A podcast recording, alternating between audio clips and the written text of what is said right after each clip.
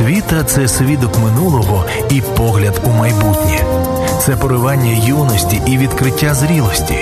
Це знаряддя винахідливості і ключ до передбачення. Це крок до мрії і шлях до вічної істини. В ефірі програма «Наша освіта».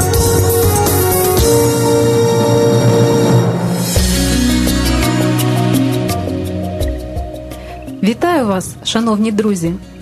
Переведення життя на рівень торгово-економічних відносин, що, на жаль, є однією з реалій сучасної України, призводить до поглиблення кризи у вихованні дітей.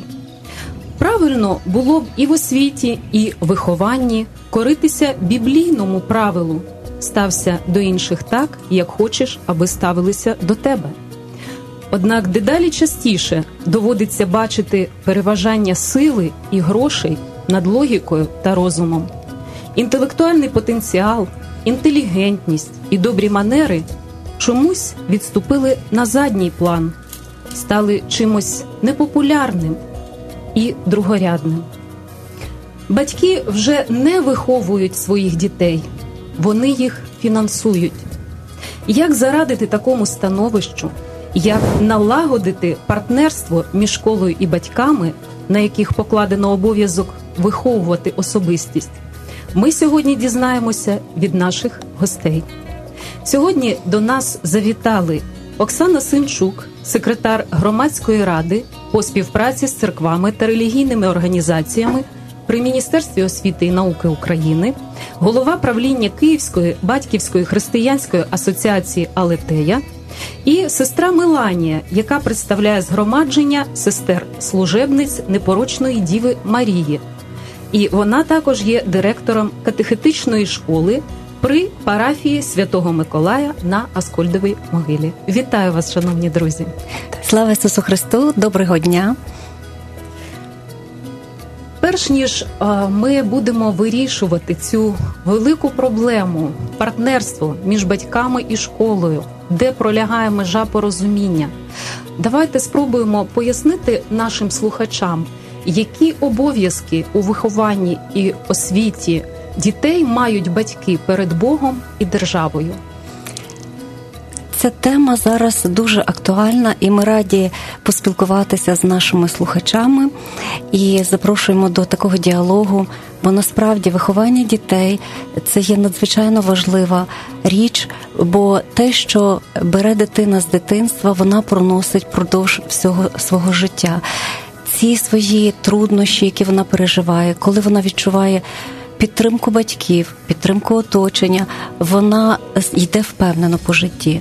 Дуже важливо, коли батьки своїм прикладом навчають дитину йти по цьому житті, знаходити себе, давати відповіді на ті складнощі, на ті питання, які життя дає. І насправді дуже дякуємо за запрошення на цю передачу, і дякуємо, і будемо раді поділитися з нашими слухачами своїми думками, своїм досвідом. Адже зараз 21 століття, і технічний такий прогрес, він йде надзвичайно швидко. Те, що було 10 років тому, сьогодні вже може бути застарілим.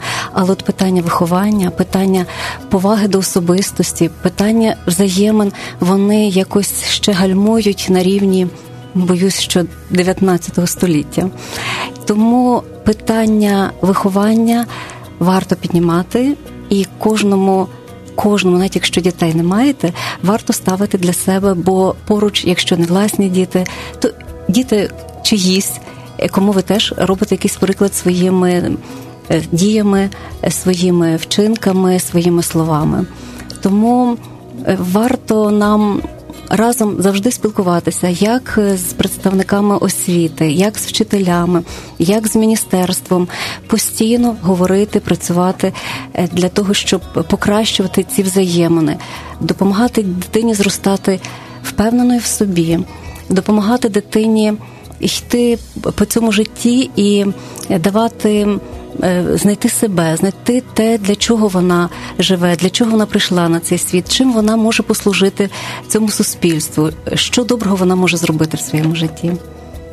Ви представляєте таку асоціацію «Алетея». Чому така назва? Що вона означає? Алетея – це в перекладі з грецької мови «істина». Це була не наша ідея створити таку організацію, це ми приєдналися до ідеї львівських батьків. Пані Оксана Кочерган, яка була, власне, натхненником створення асоціації, знайшла таку назву, бо Алетея означає «істина». Знайдіть істину і знайдіть правду, і правда визволить вас. Так, якщо ми будемо знати істину, то ми будемо впевнені в цьому житті.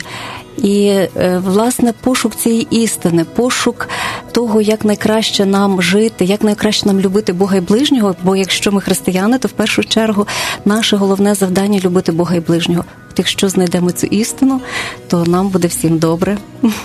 Так, мабуть, оцей пошук істини, він дуже важливий і у вихованні дітей. Навчити дітей відрізняти, що таке біле, що таке чорне, що є добро і що є зло. Так, істина не може пролягати десь посередині, так? Mm-hmm. Вона або говорить за добро, або говорить за зло. Пані Оксано, ви представляєте батьківську організацію, тобто ви зсередини знаєте, а як долучаються батьки до виховання і освіти своїх дітей? Чи не здається вам, що дещо в Україні батьки обмежені у впливі на виховання і освіту своїх дітей? Зокрема, все, що стосується школи. Так, на жаль, обмежені і не тільки законодавчо, але і тим, що вони не мають часу. Батьки хочуть дати своїм дітям якнайбільше всього доброго, і вони хочуть заробити багато грошей, щоб забезпечити своїх дітей всім тим найкращим, що їм в майбутньому буде потрібне.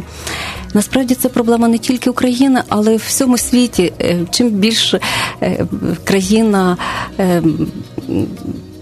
цивілізована, чим більше люди працюють, хочуть працювати, хочуть успіху, хочуть здобути всього доброго такого для себе, для своїх дітей, тим більше вони намагаються приділяти часу зароблянню грошей і не мають часу на дітей. І діти дуже часто не потребують цих різних брязкалець, а більше потребують доброго слова, усмішки, щоб мама, тато обійняли їх, щоб мама, тато любили один одного. Це найбільше їм потрібно. А від держави, звичайно, в нас все ще існує радянська система освіти, на жаль. Хоча, мабуть, тільки останніми роками почали задумуватись над цим питанням, бо всі попередні роки ця радянська система, вона існувала в освіті. Чим вона радянська погана, як на мене, бо було і багато хорошого. Звичайно, не можна сказати, що все було погане. Погано те, що сама особистість не ставилася на гідне місце. Ставилися якісь успіхи, якісь здобутки на перше місце, але особистість могла бути принижена, могло цькувати особистість. І оце залишилося до сьогоднішнього дня, коли навіть батьки цькують своїх дітей, на жаль, бажаючи їм добра, дуже сильно люблячи їх. Бо якось в нас ще не заведено це таке розуміння, що гідність особи на першому місці повинна бути.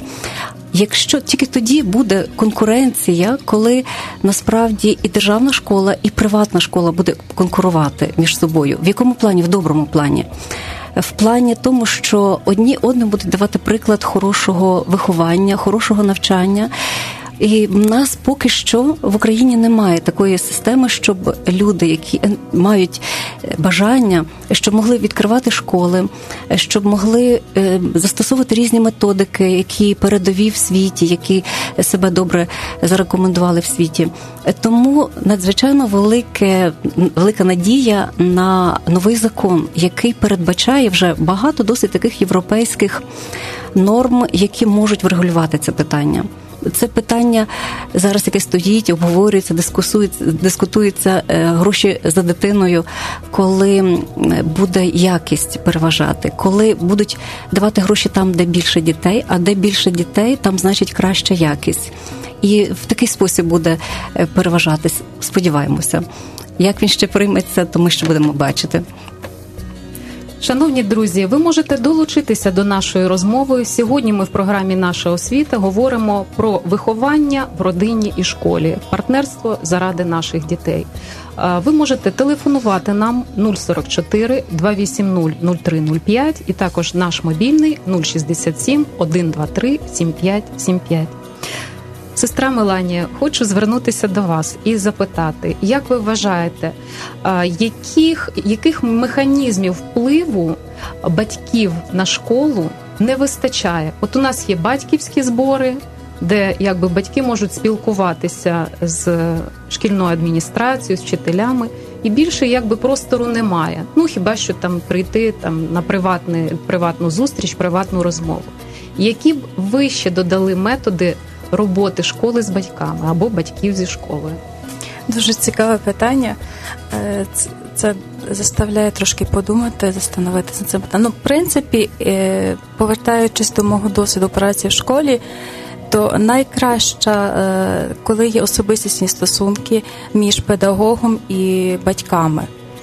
В класі, з дітьми і в колективі батьків. Тому дуже добре є, коли є позакласна робота. Це я простежую ту паралель, яку ми маємо в парафіальній нашій школі. Ми збираємося впродовж року, маємо навчання в неділю. Але це не тільки навчання дітей, це є також і паралельно йде навчання батьків. А поза тим ми маємо такі можливості неформального спілкування, коли ми виїжджаємо на природу, на екскурсії.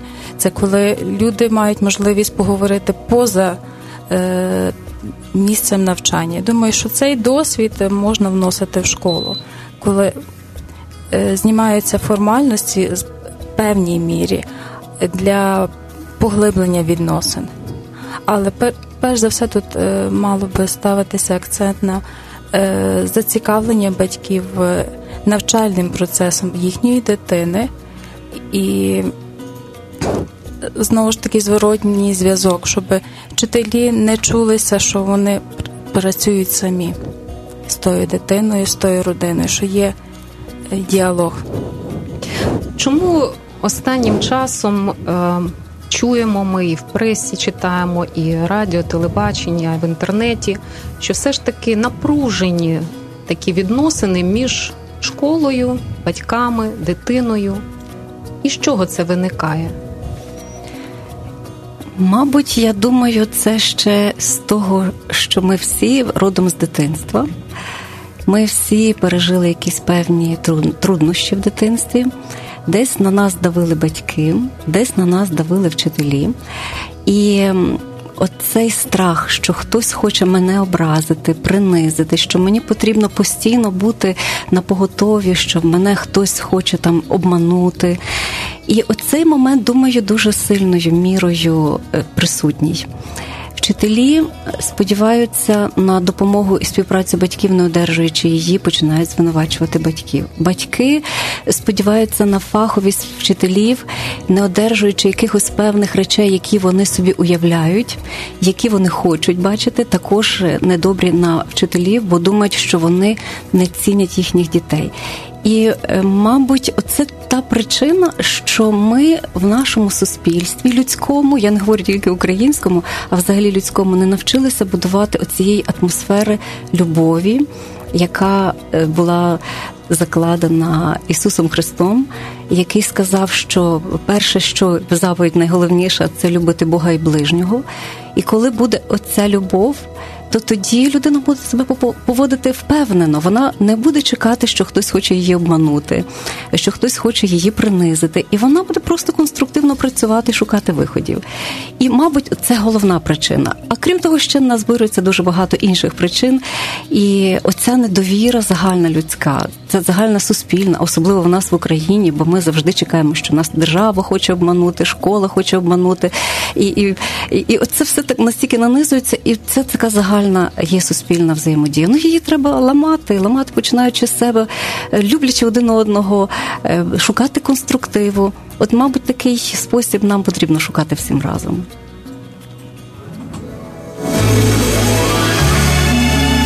блаженна людина, що мудрість знайшла, і людина, що розум одержала, бо ліпше надбання її від надбання срібла, і від щирого золота ліпший прибуток її. В ефірі програма «Наша освіта».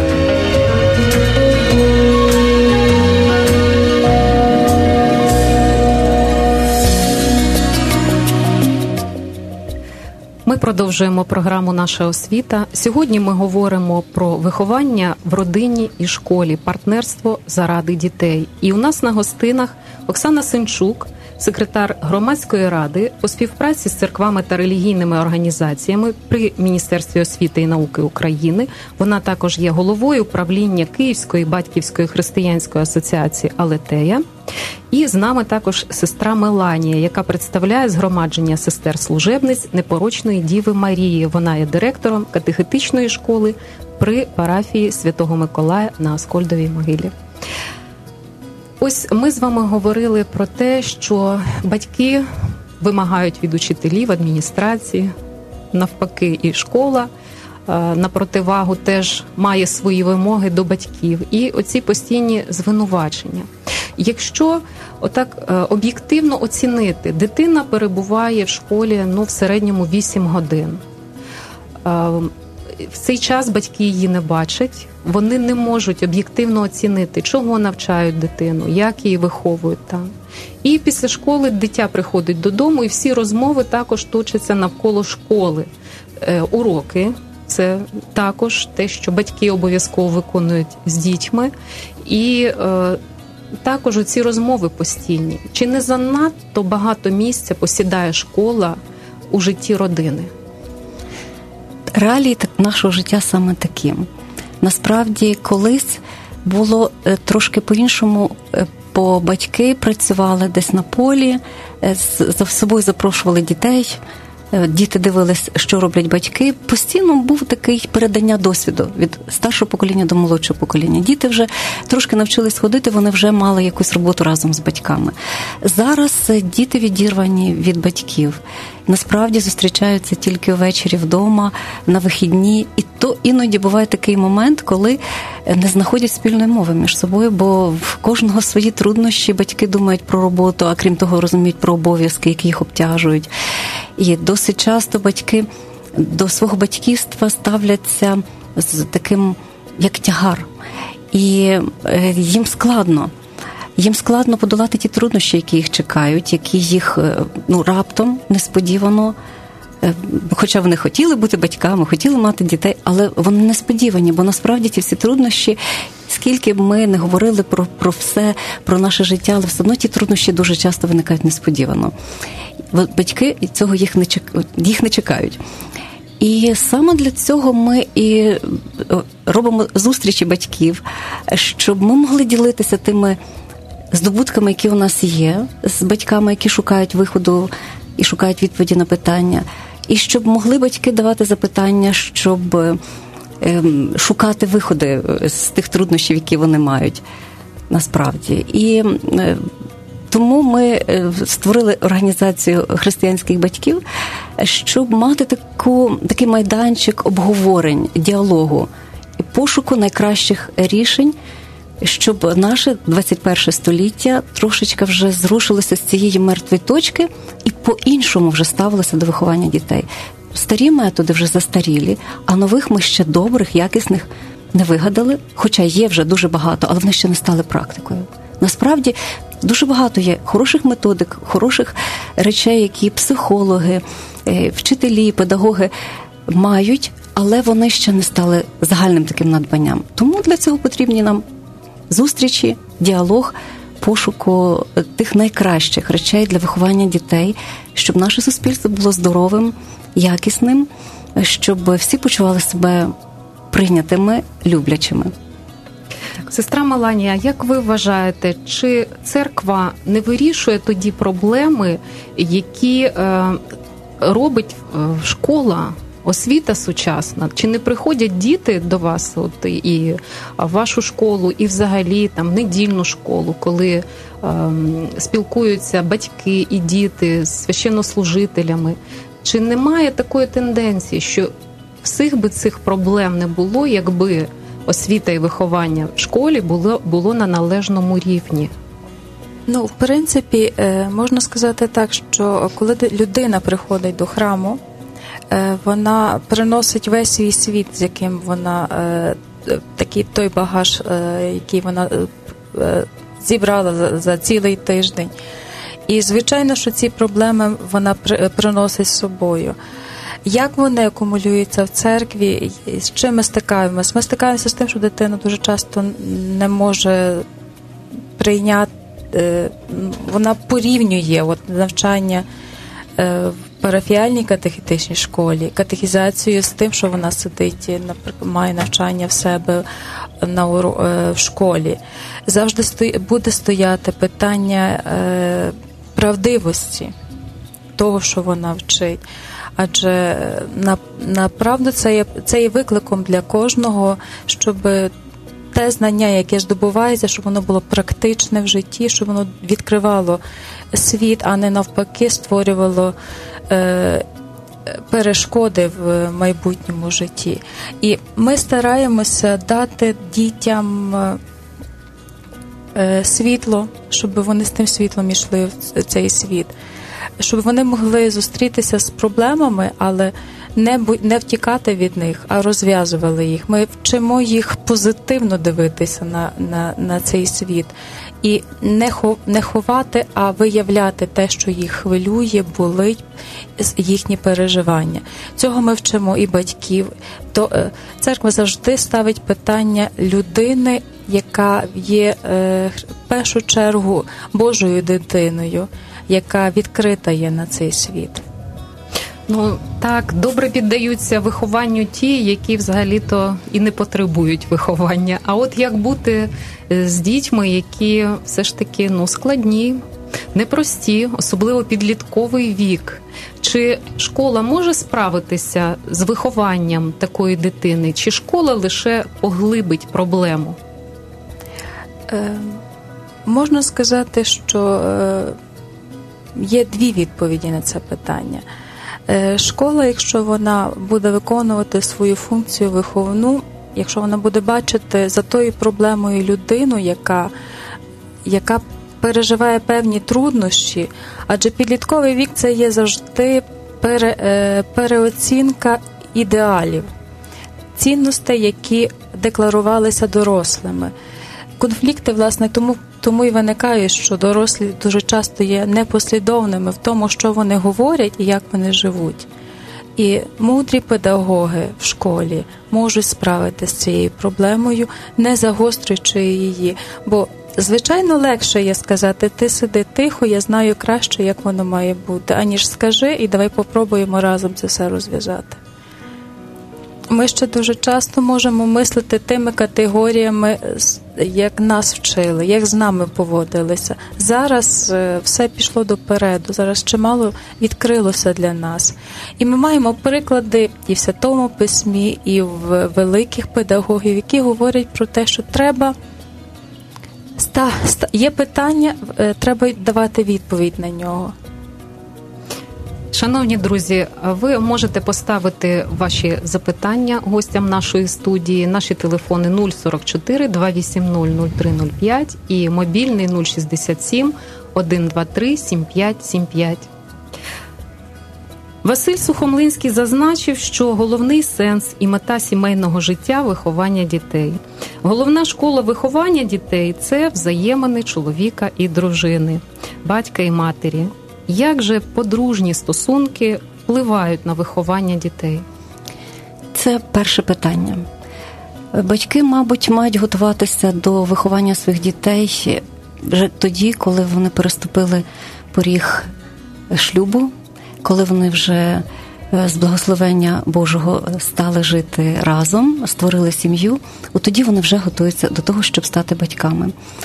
І саме їхні стосунки, як вони навчаться ці перші місяці чи роки, навчаться між собою ладити, так вони таку атмосферу вони створять для своїх дітей. Якщо атмосфера буде між батьками, мамою і татом люблячою, то і діти будуть рости гармонійно, гарно розвиватися.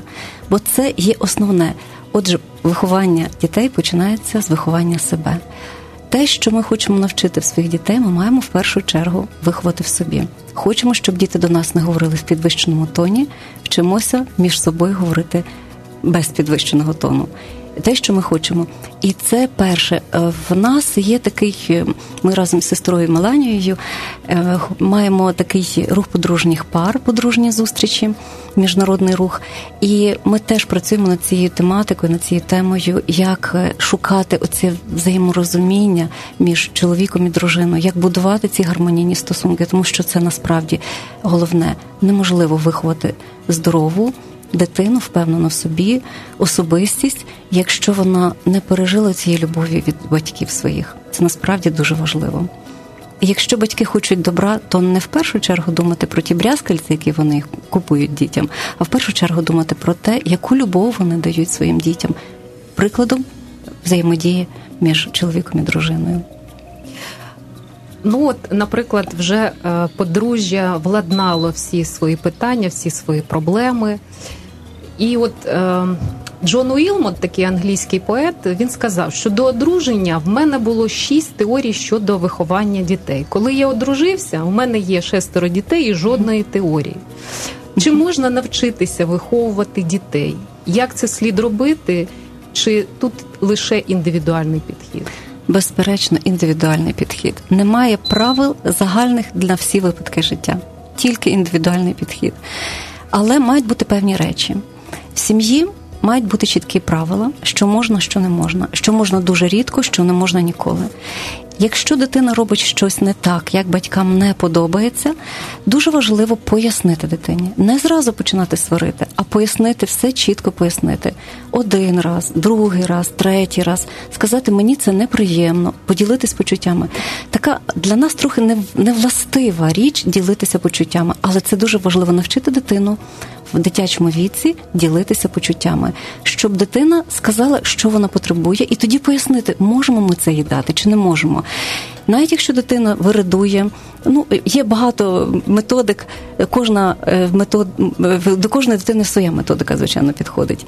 Але це люблячі батьки, батьки, які дбають про свою дитину, вони будуть шукати, вони завжди будуть в пошуку, і вони, в першу чергу, діти дуже цінують діалог і повагу, коли відчуваєш, що мама чи тато хоче з нею поговорити, і шукає з нею діалогу, і ставиться до неї як до дорослого. І це тільки той момент може дуже багато вже дати. Так, отже, шановні друзі, діалог, розмова з дитиною і, головне, ваш спокій, ваша виваженість. Ні в якому разі не розбещуйте, не балуйте дітей, тому що, взагалі-то, Євген Шварц, відомий каскар, сказав, що балуйте, пестіть своїх дітей, і тоді ви виховаєте справжніх розбійників. Бо заповідь Божа – світильник, а наука – то світло.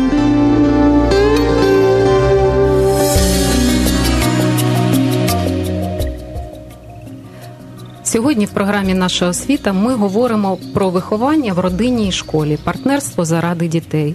І до нас на гостину завітала Оксана Сенчук, секретар громадської ради по співпраці з церквами та релігійними організаціями при Міністерстві освіти і науки України.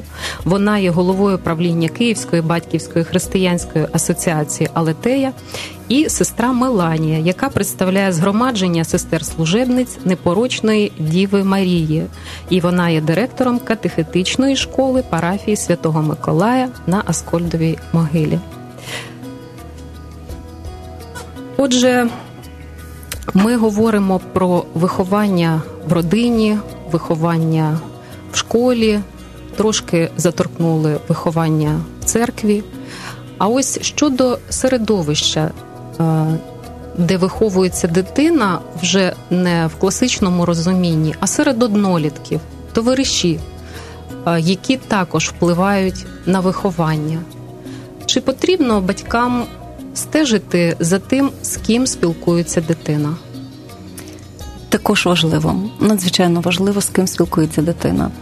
Але, звичайно, якщо батьки будуть підходити до цього моменту тільки щось забороняючи, вони тільки посилюють протест, агресію. Важливо, щоб батьки знали тих, з ким дружать їхні діти, запрошували їх, спілкувалися з ними, щоб могли сказати своїм дітям, що як в тій чи іншій ситуації потрібно себе поводити, як ця чи інша дитина, не можна сказати, що хтось є поганий, немає поганих людей, але потрібно, важливо сказати, що доброго, які вчинки добрі в цієї людини, які вчинки не дуже добрі, просто обговорити з дитиною, якщо справді бачимо, що хтось з друзів наших дітей себе поводить не зовсім гарно. Обговорити це з дитиною. І дитина сама прийме рішення дуже розумне. Якщо буде відчувати партнерство таке з батьками, в якому розумінні партнерства завжди батьки повинні розуміти, що вони є старші, але от те ставлення з повагою до дитини, воно може дуже багато дати, багато у взаєморозумінні їхньому. Отже, ми окреслили проблему, що все ж таки вона є актуальна, це певна напруженість у відносинах школа і родина. А тепер давайте зробимо, можливо, такі дамо поради нашим слухачам, як уникнути цього напруження, як все ж таки перейти на партнерські стосунки. Знову ж таки повернемося до діалогу. Мабуть, найкращий спосіб спілкування між людьми – це діалог. Що таке діалог? Це коли люди не вимагають свого, а слухають один одного. В першу чергу почути, що хоче одна людина, що хоче інша. Потім шукати взаєморозуміння, слухати і шукати найкращі варіанти. Не вимагати свого, не маніпулювати, а от, власне, в діалозі, в розмові шукати найкращі варіанти, бо часто буває так, що істина не на моєму боці, не на твоєму боці, а десь посередині. І якщо ми розумно слухаємо потреби, слухаємо, розуміємо почуття один одного, то ми швидше знайдемо спільну мову, ніж тоді, коли ми вимагаємо, сваримося, кричимо і підозрюємо в чомусь поганому один одного. І, мабуть, це теж та частинка, яку нам треба вчитися, практикувати, і ми з дитинства цього ще не навчені, в школі теж не так часто нас вчать, і не часто ми практикуємо. І навіть коли ми вже це знаємо, що потрібно діалогувати, в критичні моменти завжди виникає в першу чергу якась емоційна більше така частина нашої душі виривається. Але навіть якщо ми дозволили собі своїм емоціям спрацювати проти діалогу, проти поваги до свого ближнього, можемо попросити пробачення і повернутися назад до діалогу. От якщо така ситуація виникає, що дитина складна, і весь час в школі батьків викликають в школу до директора, до адміністрації, жаліються, скаржаться, яку позицію повинні прийняти батьки? Це позиція захисту дитини, чи все ж таки стати на бік школи? От як тут мудро вчинити? Знову ж таки співпраця. Співпраця із дитиною. Поговорити з дитиною, все вислухати, що дитина говорить. Поговорити з вчителями, теж все вислухати, що вчителі говорять. З вчителями поділитися своїми думками. І вчителі-педагоги, вони все-таки вчились розуміти потреби дітей і шукати вирішення складних питань. І, мабуть, вчителі і батьки, можливо, дирекція, можливо, психолога запросити, знайдуть цю найкращий спосіб порозуміння, щоб допомогти дитині. Якщо дитина себе поводить не дуже добре, мабуть, щось вона потребує. Треба добре-добре зрозуміти її потреби. Мабуть, дитина потребує уваги в першу чергу. І, знову ж таки, послухати її, що вона хоче. Але немає відповіді на всі, звичайно, загальні відповіді. Кожна дитина, кожна ситуація потребує свого рішення. Можливо, сестра Меланія додасть. Я собі згадала, знову ж таки, коли я працювала в школі, були різні діти, але ті, які найбільш такі, як ви кажете, були проблемні, це ті діти, які переживали певні переживання, які вони не могли назвати, що вони переживають. І тим самим вони викликали увагу до себе, вони мали дуже велику потребу в цій увазі. А вчитель звертає увагу, коли є щось не так. І питання знімалось тільки тоді, коли ти підходиш і починаєш з дитиною говорити, так як пані Оксана казала, починаєш діалог. І помаленьку в часі розмови ти починаєш бачити світ тої дитини. Якщо вона відкриється тобі, якщо ти знайдеш цей ключик до дитини, проблема розв'яжеться сама собою. Але це має робити як школа, так і само батьки. Бо дуже часто ми можемо почути звинувачення зі сторони батьків. Це школа має це питання розв'язати. Чому ви нас турбуєте? Ми вам дали дитину, ви маєте її виховати. Школа може звинувачувати батьків. Ви нам дали таку дитину, вона вас зовсім не керована і так далі. Але це є питання, яке вирішується через спілкування з двох сторін. Мудрі люди завжди вміють домовитися. Головне, що домовитися з дитиною. Ну, звичайно, знайти ключик. Да, от якщо, наприклад, школа не готова шукати ключик, бо це скільки дітей в школі, класи перевантажені, і до кожного ключик, не встигнеш просто дібрати.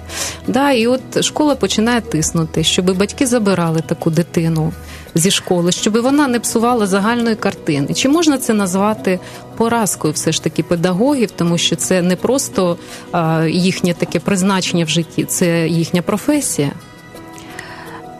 Дуже часто значно легше є відмовитися від дитини і сказати батькам, забирайте її, вона не вписується в наш колектив. Перемогою є, коли, власне, знайдеться цей ключик, коли вже, здавалося б, всі засоби були вичерпані, і тут ти бачиш світло в кінці тунелю. Тому моя порада завжди була би шукати це. Хоча мудрі батьки, коли вони бачать, що школа, постійно ставить перед ними, що ваша дитина погана і так далі, то краще, я думаю, забрати дитину зі школи і знайти таку школу, яка зможе співпрацювати з батьками. Бо коли є односторонній зв'язок, він ніколи до нічого доброго не доведе. Завжди треба, щоб була та комунікація діти, батьки і школа.